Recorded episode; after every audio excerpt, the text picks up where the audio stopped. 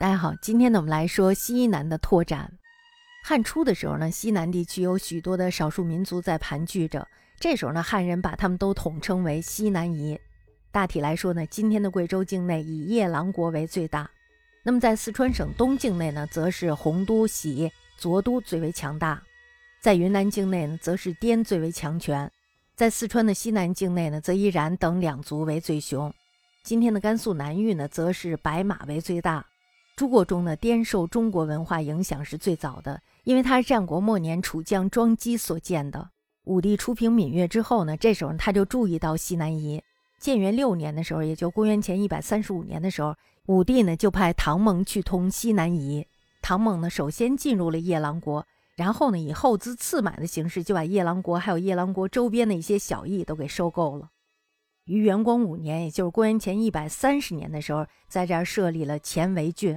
同年呢，他又用同样的手段将琼、卓、冉等族置于蜀郡之下，然后呢又划分了十余个县，设了都尉统领。但是这种关系非常的脆弱，大家知道那个地方它也是山高皇帝远，所以呢西南诸夷屡次反叛。武帝呢这时候就采纳了公孙弘的建议，放弃西南夷的经营，仅在夜郎设了两个县及一个部位，象征性的作为统治。元朔三年，也就是公元前一百二十六年的时候，张骞探险西域归来，张骞就说：“说他在大夏的时候看到了琼都所产的朱帐，还有蜀郡所产的布。大夏人说呢，这是从申都国购买来的，由此推断可以开辟一条不经河西而自四川南下出申都，再迂回通过大夏的国际交通路线。”元寿元年，也就是公元前一百二十二年，武帝呢这时候就遣使分南北数路出使西南夷。为什么要出使呀？就是想请求通深都路线，但是却受阻了，人家拒绝了。为什么拒绝呀？就是因为滇国呢，他们的民俗太过强悍，所以呢废然而返。四年的时候，河西走廊打通了。咱们说这个滇呀，比这个河西走廊还难打，是不是？比这个匈奴还可怕。南回中亚交通的计划呢，因为价值降低了，所以呢就被搁置了。但是呢，武帝经营西南夷的这个雄心却并没有消沉。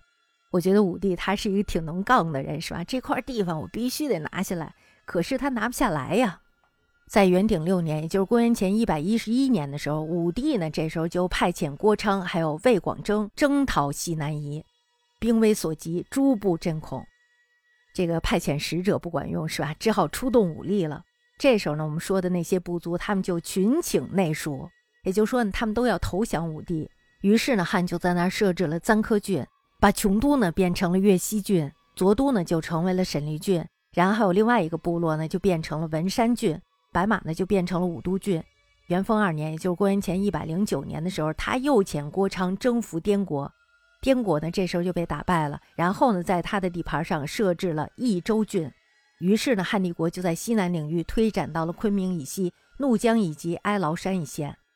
其实我觉得汉呢，他并不是说想在这儿做什么文化、做什么交通，而是想要占领这儿。这儿毕竟是土地，这儿毕竟还有人民，所以呢，他想的就是要把这儿收归己有。这样呢，他的领土面积就更大了。那么西南夷内属以后呢，仍然不时的做一些小规模的叛乱，但是呢，西汉之势却未有大变。直到王莽失政，西南才爆发大乱。光武兴起以后呢，诸郡大兴，这时候又保境向汉，唯有益州还有附近的朱夷，这时候发生了反叛。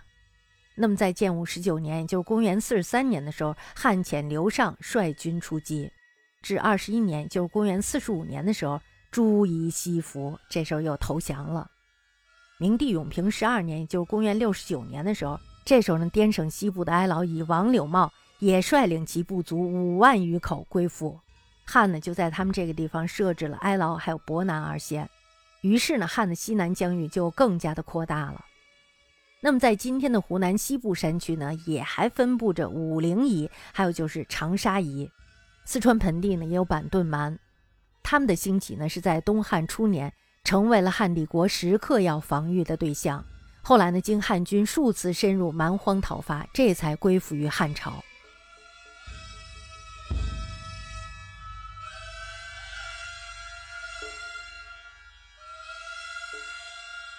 you